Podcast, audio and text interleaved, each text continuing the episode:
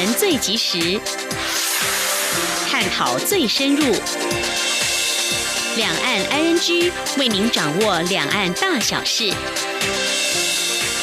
两岸 ING 节目，黄丽杰、韩启贤制作主持。各位听众您好，我是黄丽杰，我是韩启贤。今天是二零一八年十二月二十号星期四，欢迎您收听每周一到周五的两岸安居节目，六十分钟为您掌握两岸最近的焦点新闻，还有交流互动。今天节目我们在稍后先来关心新闻，重点包括了双城论坛喊出两岸一家亲，总统府表示两岸交流符合对等尊严，而且不预设政治前提。台股今天重挫一百零八点，失守九千七百点。行政院拍板明年度的国家发展。计划经济成长率目标百分之二点六，全球景气潜藏下行风险，央行利率连十动。而关心完新闻过后，今天的话题 N G 中，我们要来关注中国大陆八月爆发非洲猪瘟疫情，至今已有超过二十个省市自治区出现疫情。台湾为防堵了疫情，政府成立跨部会非洲猪瘟中央灾害应变中心，强化检验以及提高违规携带肉品入境处罚。万一非洲猪瘟病毒入侵，将带来哪些危害跟影响呢？而政府有哪些防范措施、与应作为？此外，民众又应该注意哪些事项？下一题，我们稍后访问农委会副主委黄金城探讨说明。而在了解如何防范非洲猪瘟之外，今天节目也来关心我们的高龄者一天久坐如果超过七个小时，缺少中重度运动，可能会带来健康危机哦。台湾师范大学跟台北市卫生局他们合作推动了优活防蝶班，设计一系列适合高龄者的安全运动。记者张婉竹的专题报道将会告诉。您这项做法如何翻转政的长照政策，让长者永保健康？好，接下来我们先来关心今天的重点新闻，轻松掌握的新闻 I N G。双城论坛今天二十号登场，台北市长柯文哲在开幕式后接受媒体访问。对于在昨天晚上晚宴中再次提到两岸一家亲，是否有受到对岸的压力，或事先曾与对岸协商？柯文哲表示，他曾当面跟上海市台办主任李文辉说，九二共识及两岸一家亲已被标签化，应该想个大家都可接受的名词。但在还没有想出更好的方法前，就先用这个。请听记者欧阳梦平的报道。柯文哲在十九号晚间举行的双城论坛晚宴中。重提两岸一家亲，双城论坛二十号上午登场。柯文哲在开幕式中进行结语致辞，并在会后接受媒体访问。对于为何重提两岸一家亲，柯文哲说，他在二零一五年及二零一七年都讲过。这次他一开始就说双方不要再出怪牌，所以就照以前一次就好。柯文哲说，他该讲的时候讲，也没有特别要讲给谁听。他还是一贯的态度，就是现阶段两岸降低紧张、降低冲突的可能性是必要的。柯文哲说，他出身外科医生，很讨厌名词的追究。对外科医生来说，血压、心跳先维持了再讲。对于上海市副市长周波先前受访时表示，国台办仍然坚持九二共识是政治的基础、正确的认知。柯文哲说。两方各有各的坚持，就是要协调。他之前就曾向陆方表达过，不管是九二共识或是两两岸一家亲，在台湾都已经被标签化，不管讲哪个都不爽，所以应该想个大家都能够接受的新名词。但这需要双方协商，在还没有想到更好的方法前，就先用这个。柯文哲说：“是我那天李文慧来，我我当面跟他讲过，我说，我说。”九二共识跟两岸一家亲哦，其实在台湾都已经标签化了哦，啊，所以有时候有时候似乎是大家想一个大家都可以接受的名词，或者大家可以接受的想一个说法，那这个需要实践嘛，这个也不是今天讲的大家都突然想到。还有一个一个外科医生的基本概念呢，就是说。还没想出更好的方法，就先先用这个，但是还是要想哦，就要想一个让大家都可以接受的好方法。柯文哲也透露，这次的讲稿没有事先送陆委会。他指出，陆委会事先就已经表示这是城市交流，所以不用看讲稿。他也认为不用看最好。对于未来是否可能加入高雄成为三城论坛，柯文哲表示，这不是台北或上海可以片面决定，而且双方背后也都还有中央政府。中央广播。电台记者欧阳梦平在台北采访报道。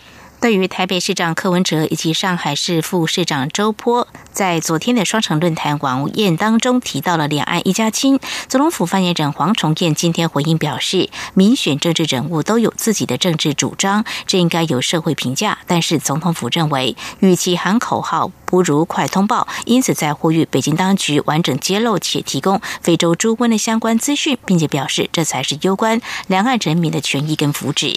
继续是记者欧阳梦平采访报道。台北市长柯文哲及代表上海出席的上海市副市长周波，都在十九号的双城论坛晚宴中喊出“两岸一家亲”。柯文哲并在二十号的双城论坛开幕式结束后受访时表示：“九二共识及两岸一家亲在台湾都已经被标签化，他认为应该共同想出一个大家都能接受的新名词。”对此，总统府发言人黄崇彦二十号下午回应表示：“民选的政治人物都有自己的政治主张，这应该由社会来评价。总统府不会一一回应。”但他强调，此刻最重要的不是口号，而是务实面对并解决攸关人民权益的问题。现在最严重的就是非洲猪瘟疫情的蔓延。总统府再次呼吁对岸完整揭露并提供台湾相关资讯。这才更有意义。他说：“我们也再次呼吁，其实北京当局应该站在人民福祉的立场上，那依照两岸啊相关的协议，完整的揭露，并且是提供这次非洲猪瘟的疫情资讯，共同在阻绝疫病蔓延上来负起责任。这是我们在这件事情上的一个基本立场。我想，与其这个喊口号。”不如快通报，我想这也许是现在啊大家此刻最为重要的一件事情。对于双城论坛，黄崇彦表示，总统府的立场一直很清楚，政府维护两岸关系和平发展的政策一致，两岸城市间的互动是地方交流的一部分，只要有助于增进双方的相互了解，符合对等及尊严，而且不预设政治前提，各界及政府都会正面看待这样的交流，也只有如此，才能真正达成两岸相互的理解与认识，促进双方在各领域有意义的发展与合作。中央广播电台记者欧阳梦平在台北采访报道。台北、上海的双城论坛今天二十号在台北登场。上海市副市长周波在开幕式后受访，周波被问到他与柯文哲在前一晚的晚宴中都提到两岸一家亲，这是否能改善目前两岸的状况？周波表示，他们相信柯文哲对两岸关系认知是一贯的，也是明确的，这对两地的进一步交流与合作非常有利。他们相信秉着两岸一家亲的理念，双城的交流与合作会更广泛。对于两岸一家亲是否成为两岸交流的通关密语，周。周波说，国台办已多次明确说明，对待两岸关系和平发展，九二共识是政治基础，也是两岸城市交流的正确认知。至于未来是否可能加入高雄成为三城论坛，周波认为这是很好的倡议，并表示只要对两岸关系有正确认知，他们的态度开放，也很愿意。前总统马英九今天在新书发表会中再度提到不排斥统一。对对此，总统府发言人黄崇彦回应表示，在台湾面对及应应中国各项打压，还有内政摄入同时，类似倡议非常不当，形同对国际社会释出错误讯号，也侵害国民决定未来的权利。大陆海协会前会长陈玉林今天二十号中午搭机来台吊唁已故海基会前董事长江炳坤。陈玉林下飞机后点头挥手向媒体致意，随即在商务中心安排下通关，未发表任何谈话。陈玉林在台停留一天，预计明天二十一号搭机返回中国大陆。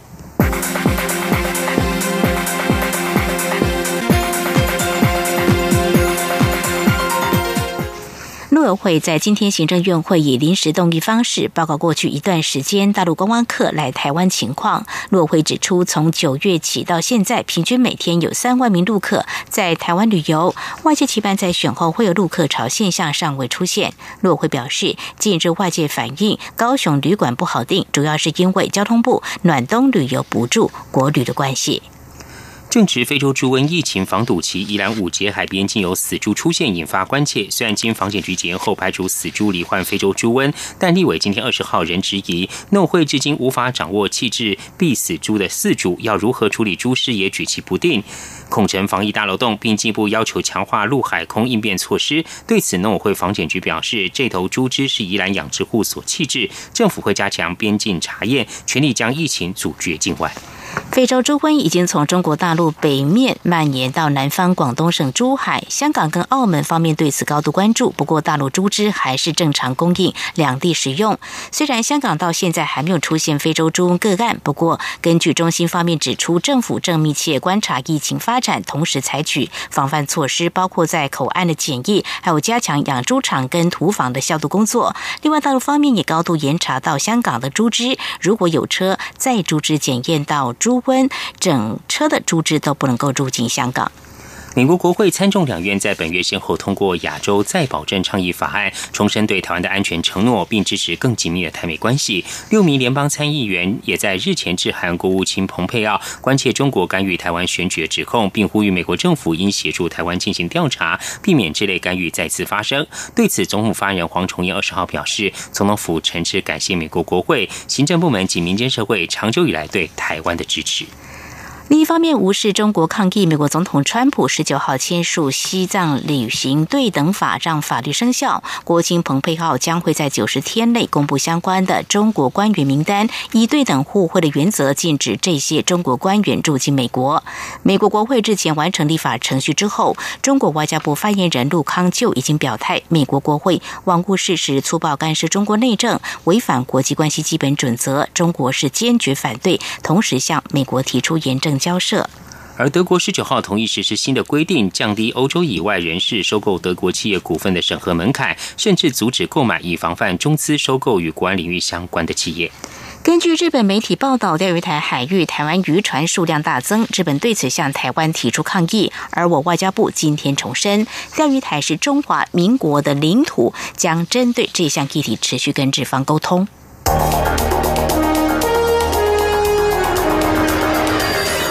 最敏锐的新闻嗅觉，延伸您的视野，让您听到最硬的两岸焦点。连线访问这次随团出访的央广记者王维婷。是的，今天在大陆福建平潭举办了一场两岸关系研讨会，对世界经济与亚洲会产生哪些影响呢？其中五百个是感染艾滋病的孩童，那分散在呃广东。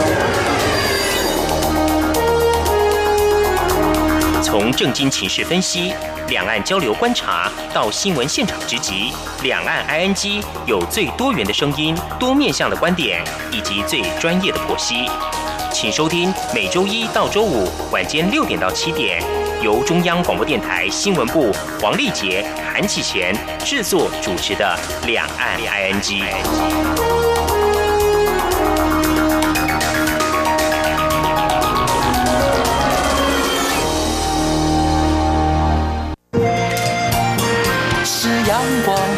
打开了世界之窗，是阳光翅膀，环绕着地球飞翔。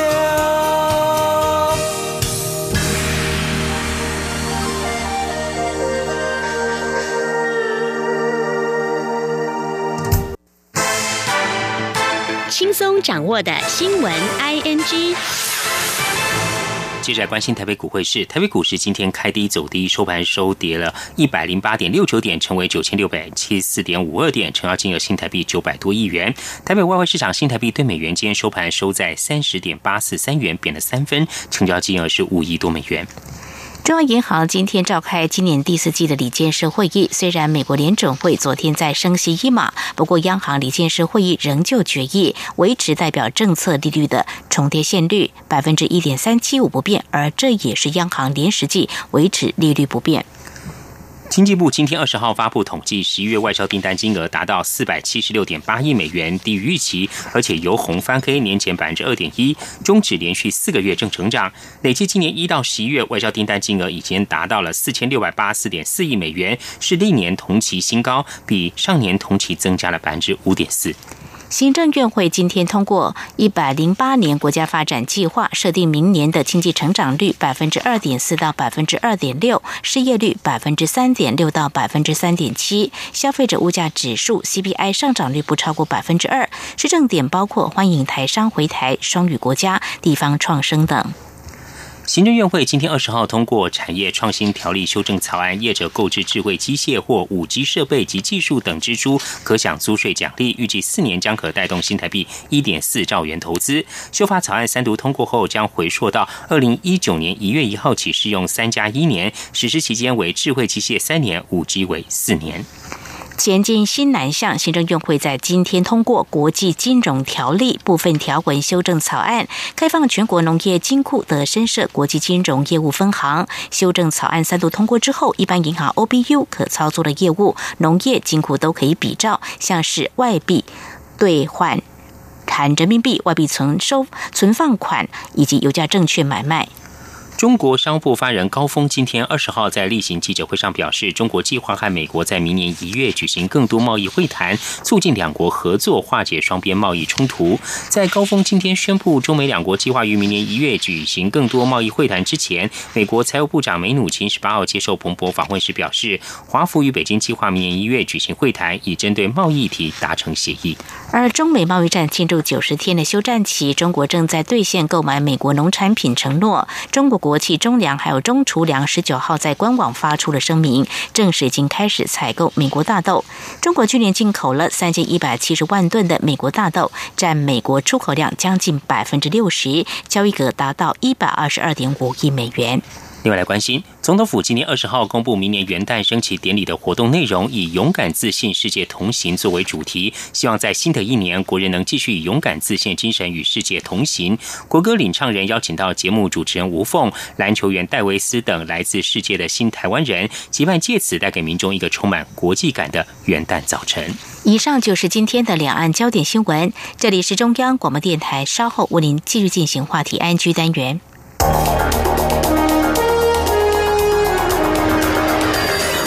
最敏锐的新闻嗅觉，延伸您的视野，让您听到最硬的两岸焦点。连线访问这次随团出访的央广记者王维婷。是的，今天在大陆福建平潭举办了一场两岸关系研讨会，对世界经济与亚洲会产生哪些影响呢？其中五百个是感染艾滋病的孩童，那分散在呃广东。从正经情势分析。两岸交流观察到新闻现场直击，两岸 ING 有最多元的声音、多面向的观点以及最专业的剖析，请收听每周一到周五晚间六点到七点，由中央广播电台新闻部黄丽杰、韩启贤制作主持的《两岸 ING》。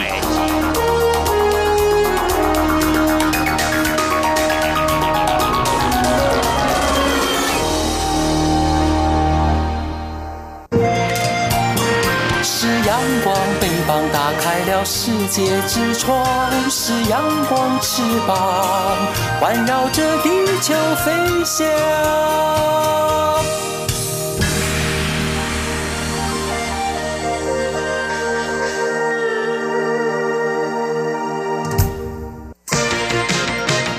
您最想关心的话题，ING。这里是中央广播电台，您现在所收听的节目是《两岸 ING》。中国大陆八月爆发非洲猪瘟疫情，至今已有超过二十个省市自治区出现疫情。而台湾为了防堵疫情，政府成立跨部会非洲猪瘟中央灾害应变中心，加强检验，并提高违规携带疫区肉品入境的处罚。万一非洲猪瘟病毒入侵，将会带来哪些危害与影响？政府有哪些防范措施跟应作为呢？而民众又应该注意哪些事项？我们在今天访问农委会副主委黄金城来探讨说明，非常欢迎副主委，你好，主持人你好，各位听众大家好，副主委您好，副主委一开始啊，可不可以先请您跟听众朋友说明一下这个非洲猪瘟它具有哪些特性，还有它的传染途径是什么呢？非洲猪瘟呢，它是一九二一年啊，最主要刚开始呢是从非洲的肯尼亚出现的啊，然后传到。一九七零年代大概传到欧洲，一直停留在欧洲，然后就往东欧，然后到啊俄罗斯这边，然后呃今年八月的时候，呃中国在中国爆发整个全面性的一个感染，所以它的传播途径基本上呢是借着动物呃活猪的一个运输，或者是动物肉类的一个运输而来传播。嗯，它从俄罗斯传进中国，最主要可能也是一个生猪肉的一个运输啊，导致啊传播的。那这个病毒它是一个 DNA 病毒，它非常耐哦，所以对环境非常耐。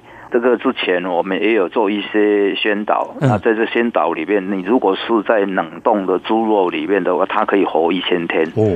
哦，那如果是在冷藏的猪肉，也可以活一百天。它对环境就是在环境里面产存的时间呢也非常长哦，所以那它在酸碱的范围非常大。也就是说，一般我们的消毒剂有的时候酸碱度不够的话呢，哎，还杀不死它哦。所以它的特性就是非常耐。那当然，除了刚刚讲的那一个活动物的运输跟啊猪肉的运输以外呢，那另外一个传播的途径大概就是它的粪便嘛，哦，就是粪便污染。比如说，呃，两个养猪场之间，你如果穿着雨鞋哈鞋子，那进到这一个猪场，那鞋子有沾有粪便，那有可能就到另外一个猪场。这样又传播过去了，嗯，那粪便也是其中一个。另外一个就是说，在一个疫区里面的话呢，在疫区里面也有啊一些不同的一个传播途径。啊，例如就是说猪肉没有煮熟，嗯，把它放到厨余里面，然后把它拿去给猪吃，当然这也是一个其中一个传播途径。是，副主委想请教，那人吃的这个猪肉。如果说朋友煮熟的话，会有传染的疑虑吗？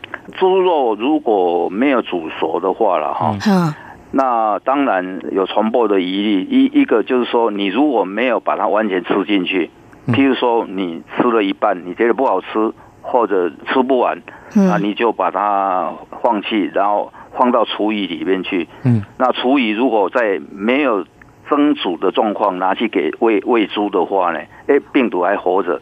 就有可能会传播。是副主委，我再请教啊。最近看到就是说，我们寄出重罚之后，有查到就是包括从中国大陆或东南亚，那么携带肉品进来这些，比如说香肠，有可能它会有这个猪瘟的病毒吗？这一个肉品来讲的话，哈，一个最重要的一个就是你有没有有没有煮熟。哦，如果是有煮熟，有彻底的煮熟，嗯，当然病毒都一定会死，哦。但是如果是没有煮熟，譬如说香肠，香肠本来就是生的嘛，它是生肉嘛，嗯。哦，我们都都很清楚，我们呃灌香肠的时候它是生肉啊，它不是熟肉，嗯，没错。那火腿也是生肉，嗯，哦，它只是就加一些料，然后烘干。就是腌制这样烘干而已，那病毒还会活着。那如果是煮过完全煮熟的那一个肉的话呢，那传播的几率就非常低。哦，除非你没你没有把它煮熟。是非常谢谢副主委详细的说明。刚刚谈到说，中国大陆这次爆发这个猪瘟疫情啊，他们是在今年八月在东北的辽宁省首次发生。可不可以请副主委帮我们说明一下目前中国大陆非洲猪瘟疫情的一个概况呢？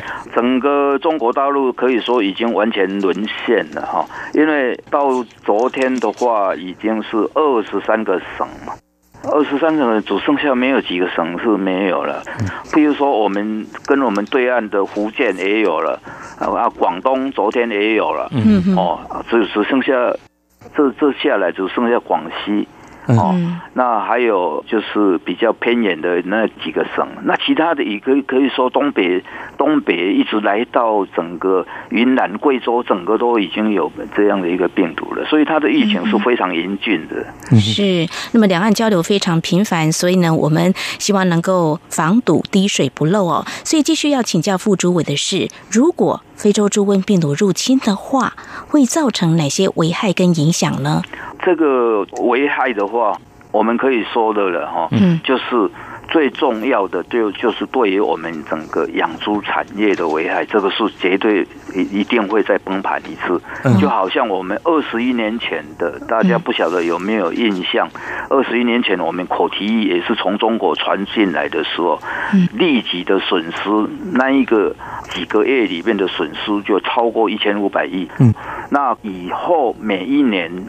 因为我们原来日本的那个猪肉市场，我们占它的百分之五十嘛，那一下就完全都没有了。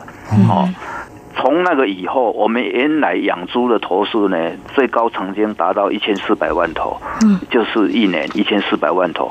那掉到现在，我们现在是五百四十万头，所以连你连。大概接近三分之只有三分之一而已的量而已，嗯。哦，所以这一个整个产业呢，不是只有养猪产业，嗯。包括饲料业，哦，包括药品业，包括设备业，这些所有相关的跟养猪有关的产业都会崩掉，然后呢，人员的失业率，这个也造成了。很大的一个冲击，当然它不是人人畜共同传染病，它不会传染传染给人或别的动物。可是呢，猪是我们主要的肉类食品，哦，那这个整个就崩掉了。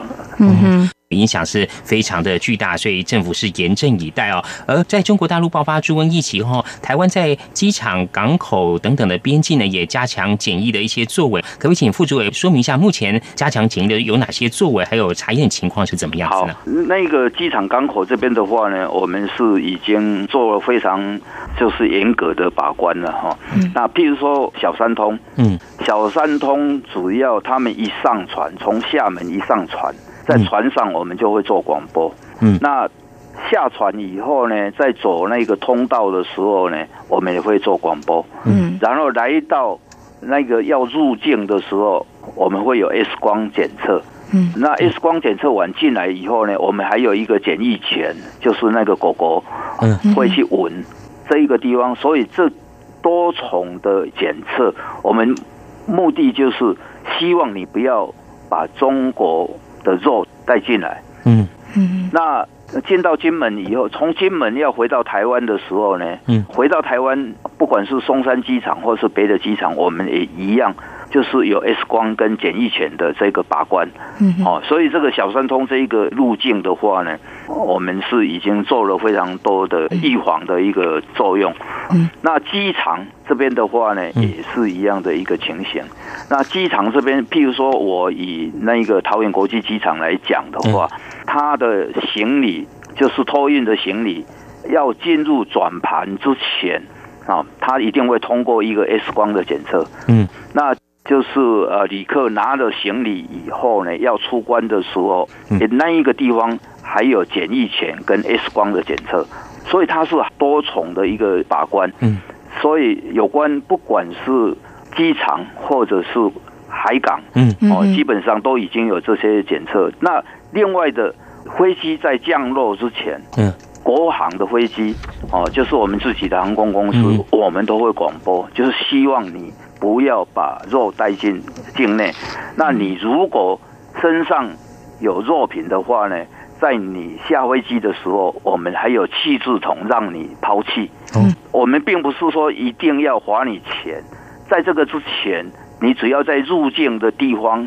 你如果自己身上有带这些肉品的话，你还有抛弃的机会哦。但是你如果一定要把这个肉品带进入境的话呢，你会遭遇到这样的一个被我们检查出来，我们当然就罚款就非常高。嗯嗯哼哼，好。至于相关的一些罚款跟防范的相关的做法呢，在稍后呢，我们再请副主委跟我们做说明。我们在今天呢，特别关心有关由于中国大陆呢已经爆发了猪瘟疫情，那么两岸交流非常频繁。而如果猪瘟疫情一旦呢入境台湾的话，可能会对我们的养猪产业造成啊相当大的冲击。所以呢，我们在今天特别邀请那么恢复主委黄金程来为我们做说明。那么在刚才我们了解非洲猪瘟的一些特性，还有传染途径之后，我们知道政府现在是希望将病毒阻绝于境外，而在相关的一些法则，还有民众应该怎么样来配合政府的这些防范措施，我们稍后再请副主委来给我们做详细的说明。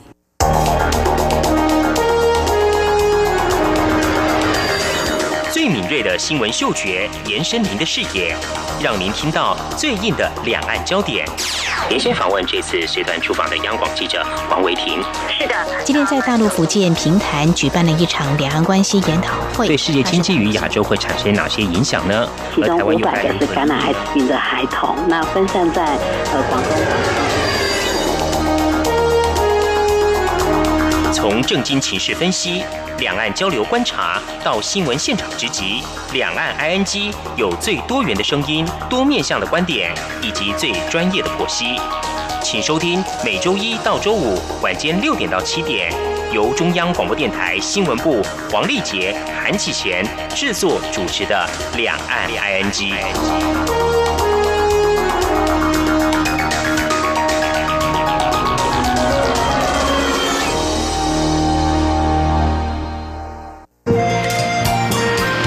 阳光，翅膀打开了世界之窗；是阳光，翅膀环绕着地球飞翔。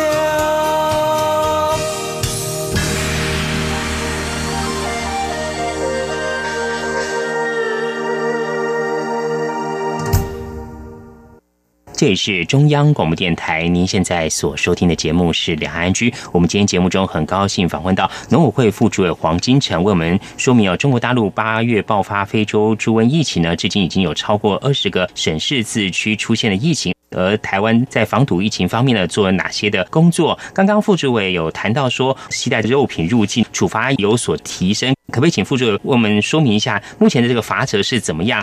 基本上，我们的罚则大概有调整过几次了哈。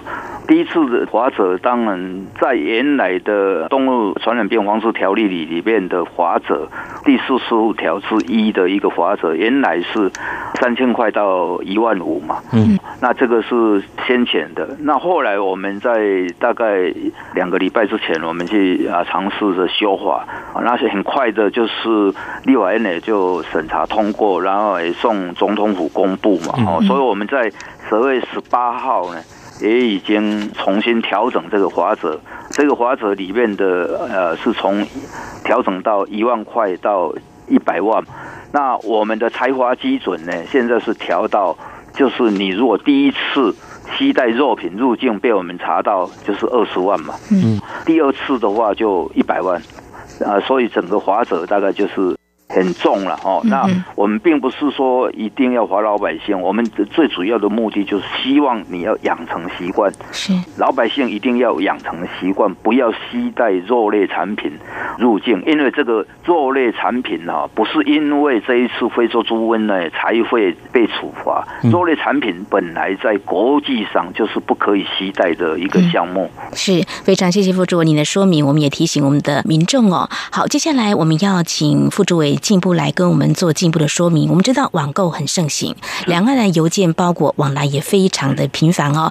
目前我们的政府对于网购还有邮包的检查情形，还有相关的一些规划，实行哪些防范作为呢？是过去的话呢，我们在在网购方面呢，哈，我们对这些不管是邮包、网购，我们的检查似乎是不是非常绵密了？但是因为这一次非洲猪瘟以后呢？我们对于网购跟邮包的检查，可以说是已经强化到，就是希望老百姓不要尝试着用网购或邮包来寄送这些肉类的产品。所以，我们因为我们已经跟国内的这几家电商呢，就是网购的电商已经达成协议，他们也都非常配合啊，就是愿意把这些肉类产品的买卖呢，就是下架。嗯，比如说淘宝。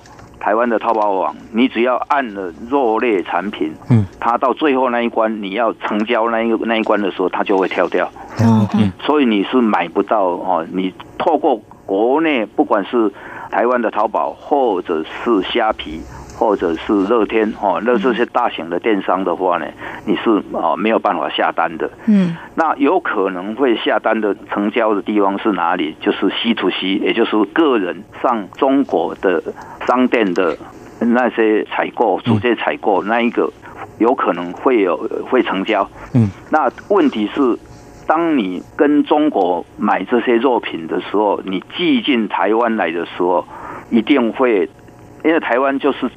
进到台湾以后，全部的这些网购的商品一定会经过桃园国际机场的那一个地方再分配出去，所以我们在那个地方已经设下了就是双重的把关，一个是 X 光的检测，嗯另外一个就是检疫犬的检测，所以所有的这一个网购的包裹，嗯，进到台湾的话，在那个地方都会被检测到，嗯，那相同的邮包也是一样，所有进到台湾的利用邮局系统买进来的东西，嗯，在邮局的地方，我们也也有 X 光跟检疫犬的一个检测，所以这个想要利用这些方法来做买进对岸的这个肉品的话，我想应该是不太有可能成功的机会。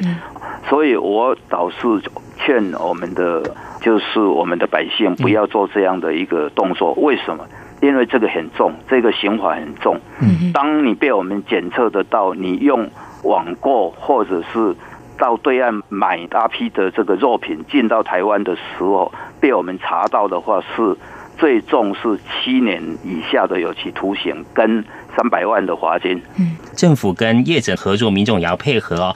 另外，副主委稍早也谈到说，非洲猪瘟的传染途径有包括厨余哦。那对于国内一些利用厨余来喂饲的一些养猪场，目前不晓得政府有哪些管理要求来防范非洲猪瘟？好，那厨余当然，厨余有可能是病毒传播的途径之一了哈。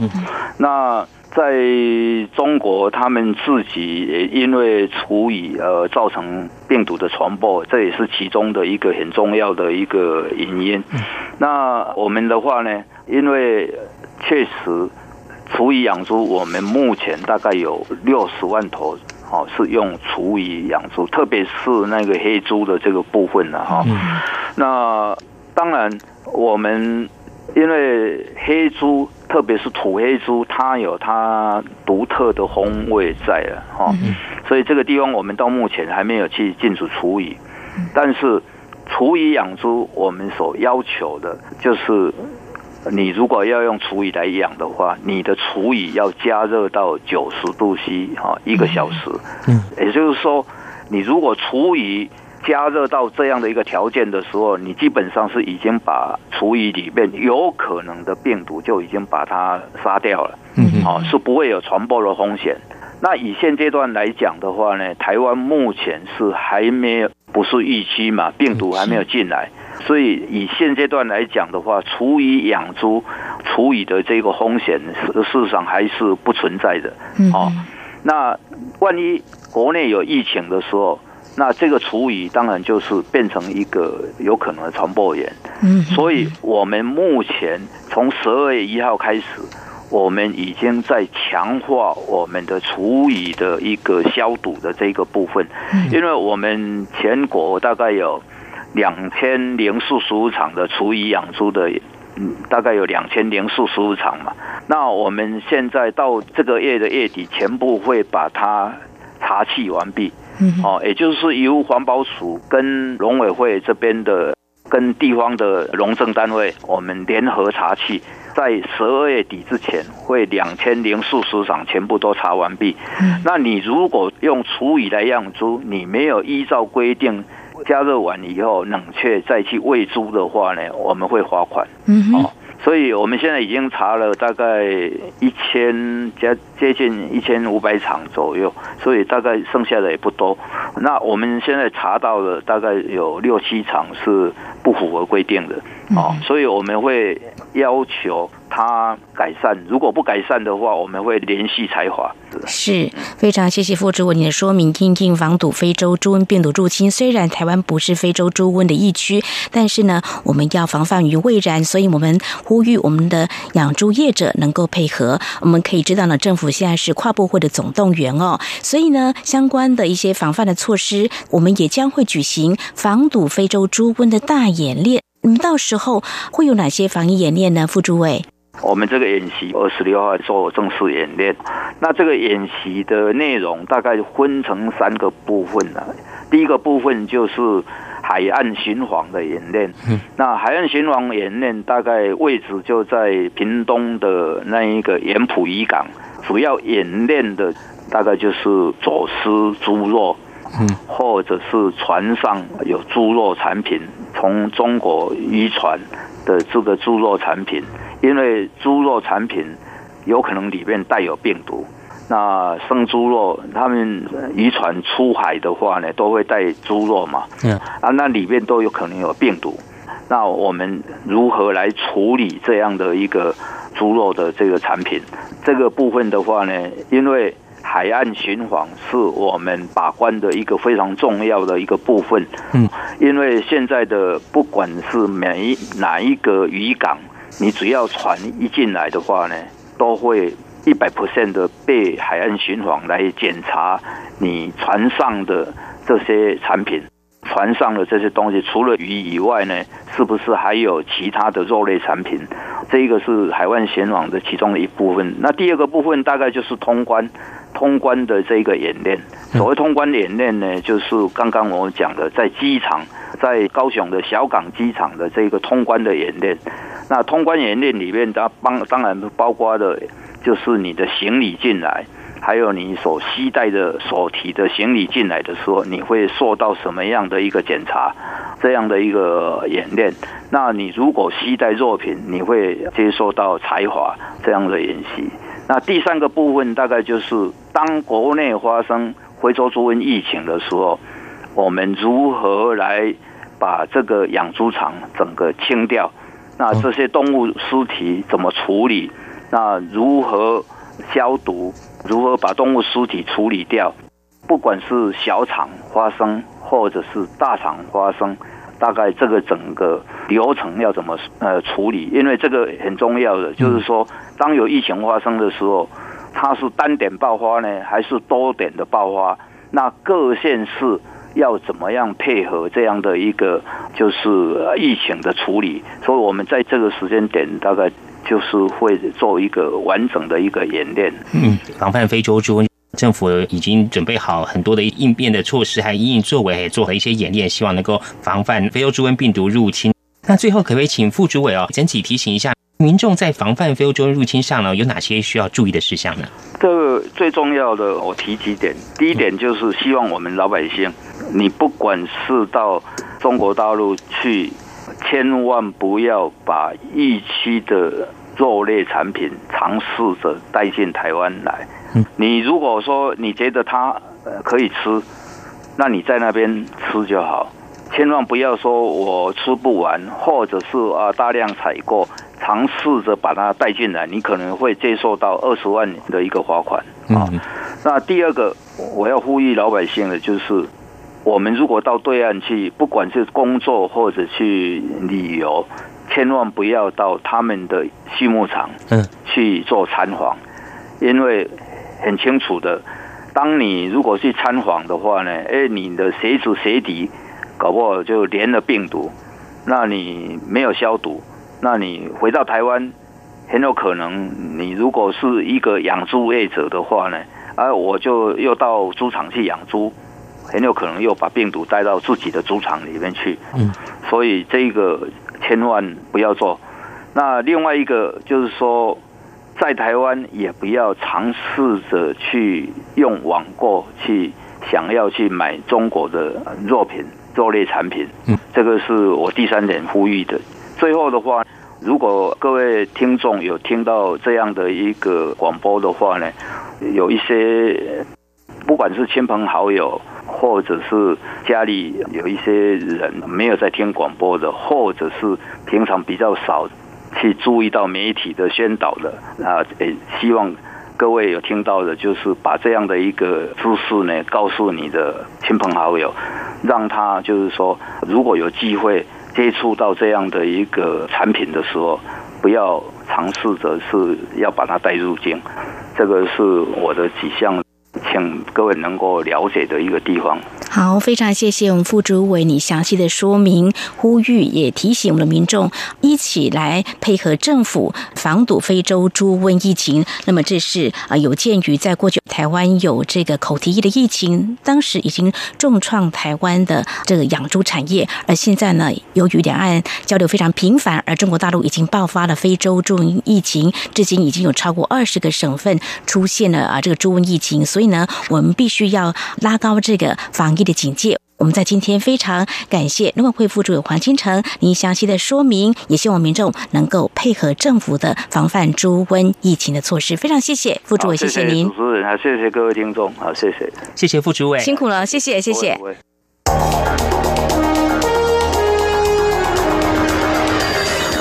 最敏锐的新闻嗅觉，延伸您的视野，让您听到最硬的两岸焦点。连线访问这次随团出访的央广记者王维婷。是的，今天在大陆福建平潭举办了一场两岸关系研讨会，对世界经济与亚洲会产生哪些影响呢？其中五百个是感染艾滋病的孩童，那分散在呃广东。从正经情势分析。两岸交流观察到新闻现场直击，两岸 ING 有最多元的声音、多面向的观点以及最专业的剖析，请收听每周一到周五晚间六点到七点，由中央广播电台新闻部黄丽杰、韩启贤制作主持的《两岸 ING》。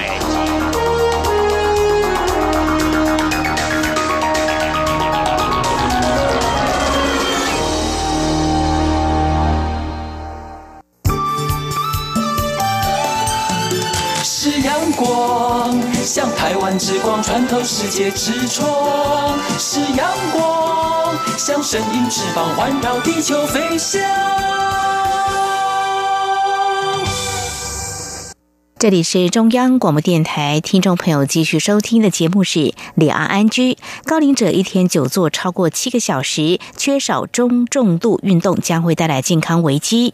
去年度卫福部全国老人状况调查日前出炉，和六年前调查相较，台湾老年人口增加快速，老老照顾增加。而为了守护长者健康，台湾师范大学与台北市卫生局合作推动优活防蝶班活动，完全免费。今年度一共吸引了两千七百二十九人次参加。十二月十九号，长者们在舞台上热情展现上课成果，其中还有一对六十三岁和九十四岁活力母子党格外吸睛。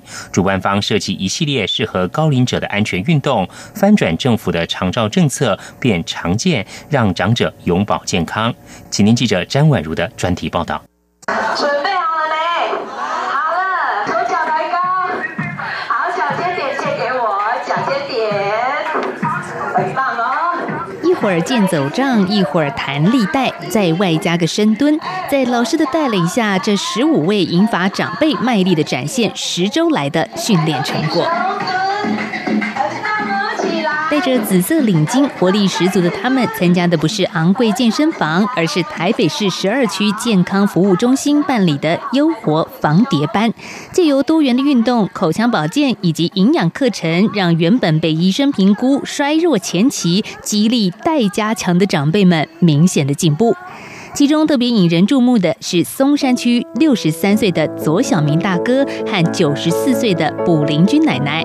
这对活力母子党是被大家公认的全勤好学生。至于为什么会入班呢？左大哥说：“因为想让母亲的身体更健康。我们松山健康服务中心，他知道我们看这个神经内科有失忆的这个毛病，他就推荐我妈妈来参加这个防蝶班。那这个防蝶班各类的课程。”给我们很多很好的观念，然后可以来知道怎么运动啊。然后这个活动呢，我们可以带回家里头自己。我们平常还有在做抬腿、垫脚啊，抬腿、垫脚、勾脚，让保持这个腿力。哎，甚至我父亲在家里头，他不喜欢活动，那但是呢，跟他一起来活动，让他呢能够尽量的能够保持他的那个肌力。拿球可以吗？可以啊，可以。所以在家里头哈，就用这个建立这个球哈，跟妈妈来丢来丢去，来数数目，哎，这样的话也可以手脑并用。卜奶奶虽然有点耳背，但是身体很硬朗，做起运动来更是笑容满面。特别是当她跟儿子一起玩游戏的时候，乐在其中。就是由这个班里面哈，让我们回忆起我童年的时候跟妈妈一起做的这个动作，我跟大家示范一下。示范一下，所以奶奶也要示范吗？那那她拐杖拿着可以吗？拍右，拍左，拍两下，拍右拍左拍两下，哎。左大哥在台上示范如何和母亲玩游戏，逗得台下其他长辈们笑呵呵。六十岁照顾九十岁，虽然是台湾社会中典型的老老照顾，但是只要会善用社会资源，这样的日子一样可以很欢乐。优活防谍班计划主持人、台湾师范大学体育系张少熙教授打趣地说：“今天不养生，明天养医生。”在政府推动长照政策时，他则是在前端带领常见思维，永保健康。透过适合高龄者的运动设计，让长者在安全的带领下走出家门，改善体适能，缩短卧床期。我常讲，就是说，我们如果六十五岁退休，我们八十五岁呃离开离开，那我们有十五年的时间。可是台湾人平均卧卧床的时间是七年，那换言之，就有一半时间就倒下了。倒下了，其实对我们来讲一点意义都没有。所以我们这个团队在做，不是长照，是常见。是希望他能够健康的、有品质、有尊严的生活，能够延长一点。那倒下来以后，早一点就离开，比较不会苦痛这样子。那我们希望哈，就是说，希望政府它是可以把医疗的资源拿一些到前端来做预防医学的角色。根据台北市卫生局委托台湾师范大学在一百零七年进行的调查，台湾每五位高龄者就一位曾经跌倒，而高龄者跌倒不但可能造成严重骨折、脑部损伤、降低身体活动量，更严重的还可能导致失能或者是提早死亡。台北市卫生局黄世杰局长曾经担任台大医院骨科医师，他在诊间就看过许多因为肌力不足而跌倒就医的长辈，其中也包括自己的岳父。黄局长说：“岁月不饶人，也是 慢慢的也比较衰弱哈。那我我的岳父，那之前也是跌倒骨折，虽然是手术，但是后来就一直衰弱下去。我们很了解，老人家跌倒以后，老在躺在床上，啊躺躺一阵子哈，营养不良啊，啊不就褥疮啊，或者什么一大堆问题。”就就很惨。为长者安全把关，今年十二月八号，台北市卫生局首度号召了台北市医疗院所健康服务中心医师人员参与一百零七年高龄者防跌及实物操作教育训练，期望借由医疗人员防跌教材操作手册以及长者衰弱评估量表，主动提供长者衰弱筛检评估，以及借由防跌卫教教材提供个别性的卫教服务。台北市医师工会基层医疗委员会张梦元召集委员说：“基层医疗院所是守护民众健康的好邻居，要彻底帮长者看头，还要看尾。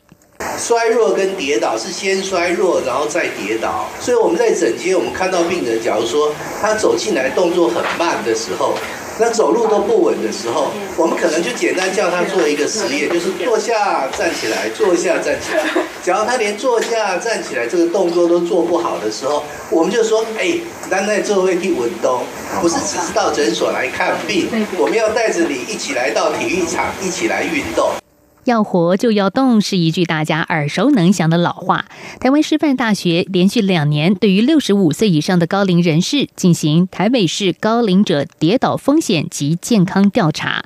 二零一八年最新调查显示，长者一天久坐的时间长达七个小时，而且运动形态大多是比较静态的散步，而进行中高强度提升肌耐力的运动明显不足。师大体育系助理教授薛明纯说。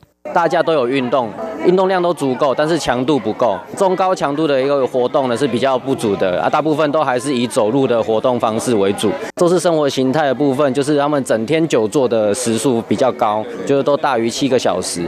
那国际上的一些研究的相关报告已经发现到说，只要一天坐着超过七小时，是会增加心血管疾病跟死亡风险的。所以，我们除了运动足够之外，我们的久坐生活形态也要减少。所以我们比较在推的部。部分就是高龄者，他们尽量去使用呃健走杖，健走杖的健走杖的带入你的生活中去走路，可以训练到手部的肌力。啊，第二就是使用弹力带跟呃居家运做居家的运动。弹力带、水哑铃、小颗的抗力球等等，这些都是可以透过我们卫生局这次有制作的一些相关的运动的影片，他们可以边看边做，那在在居家做运动，或是到健康服务中心报名这样的一个防跌课程。听到没？快拉长辈动一动，别窝在家里给电视看了。为延缓长者失能尽一份力，在张少熙教授的领军之下，优活防蝶班内有不少体育系青年学生志工，他们透过专业协助长辈们运动，达到轻盈共学、意想不到的双重效益。师大体育研究所研究生蔡夫人说。呃，在这个过程当中呢，其实我们会协助长者在这个运动啊，或者是一些知识上。其实，其实他们大部分都是蛮乐于学习，但只是碍于没有一个管道。因为平常其实他们在家里都不是比较封闭，除了透过电视或广播，但是不一定每个都非常正确。所以，其实在这个我们都算良性互动啊。他教我人生道理，我教他永续生命的一个方式。今年度的优活防跌班课程虽然已经结业，但是全人休闲运动教育协会讲师王宁则特别规划了适合长者的运动，像是拉筋、跟抬腿，甚至有氧操，让大家不必到特定场所，在家就能轻松做。居家的话，你其实可以拿一把椅子，然后坐一半。我们可以先从抬脚练习，就从我们的股四头肌开始练起。如果你觉得抬脚很轻松的话，你可以连续抬十次看看。哦，这就是很好的练肌力的方式。然后再加上一些手部的变化，可以变成坐姿有氧操。比如说，你除了搭配抬脚之外，哈，可以做一个脚尖点，或者是嘿脚跟点，哎，好，或者是侧边点，然后等等的动作，或者是脚步画圆。等等的串联起来，就会成为一个坐姿的椅子有氧操。四个加上脚的哦，一、二换边，三、四，很棒。人生过了六十五，照样能跳舞。防跌抗衰，动起来才能够及早因应台湾人口老化对照护带来的负荷，也让你我的晚年生活更有尊严、有保障。央广记者张婉如专题报道。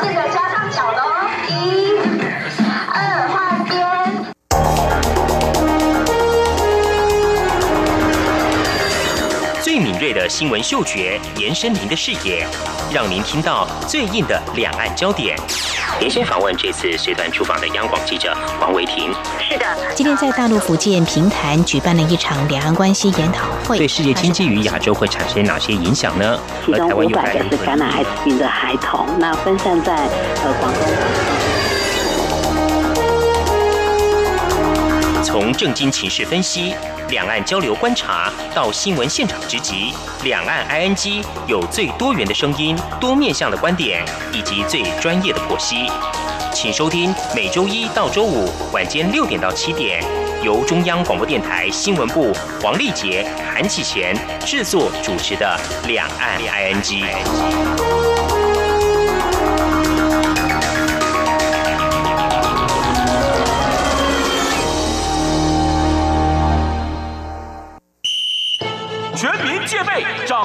情，二步一要，非洲猪瘟 out。不至疫区农场参观，进出牧场要管制，加强防疫安全。不非法走私或携带动物产品返回台湾，要加强检查农场动物健康情形。若发现疑似案例，尽速通报动物防疫机关。简单三步骤，防堵疫情，滴水不漏。以上广告由行政院农业委员会提供。是阳光，像台湾之光穿透世界之窗；是阳光，像神鹰翅膀环绕地球飞翔。这里是中央广播电台，您现在所收听节目是《两岸 ING》。以上呢就是我们今天的节目内容。好，听众朋友，如果对我们节目有任何宝贵意见的话呢，都非常欢迎您随时跟我们互动交流。管道很多，您可以寄到台湾台北市北安路五十五号《两岸 ING》节目收，或者利用电子邮件呢，《两岸 ING》的电子邮件信箱是 i n g at r t i 点 o r g 点 t w。另外呢，听众朋友也可以寄到 QQ 信箱一四七四七一。一七四零零 at qq.com。同时，听众朋友可以多多利用我们的 QQ 即时互动，两岸 IG 的 QQ 码是一四七四七一七四零零。另外呢，也非常欢迎听众朋友加入我们两岸 IG 的脸书粉丝团，在脸书的搜寻栏位上打上我们节目名称“两岸 IG” 来搜寻就可以了。不论是您对节目任何的建议、看法，或者是收听感想，都非常欢迎利用刚刚这些管道。今天节目非常感谢听众朋友您的收听，祝福您，我们明天同一时间空中再会，拜拜。